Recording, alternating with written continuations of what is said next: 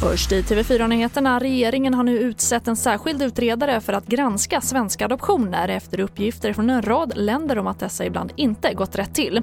Som att familjerna som adopterat fått höra uppdiktade historier och i Chile pågår en brottsutredning om att barn rövats bort. Och våldet mot barn på statliga ungdomshem är både utbrett och systematiskt. Det visar en färsk rapport från organisationerna Childhood och Barnrättsbyrån.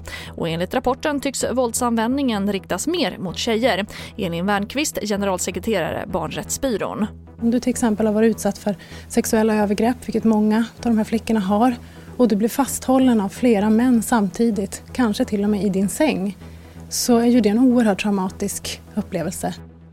Och vi avslutar med att samtyckeslagen har funnits i tre år nu och den verkar ha nått fram till dagens ungdom. För i en ny RFSU-undersökning uppger hela 33% av de tillfrågade i åldern 16 till 20 år att de frågat om samtycke senast de låg med en ny person.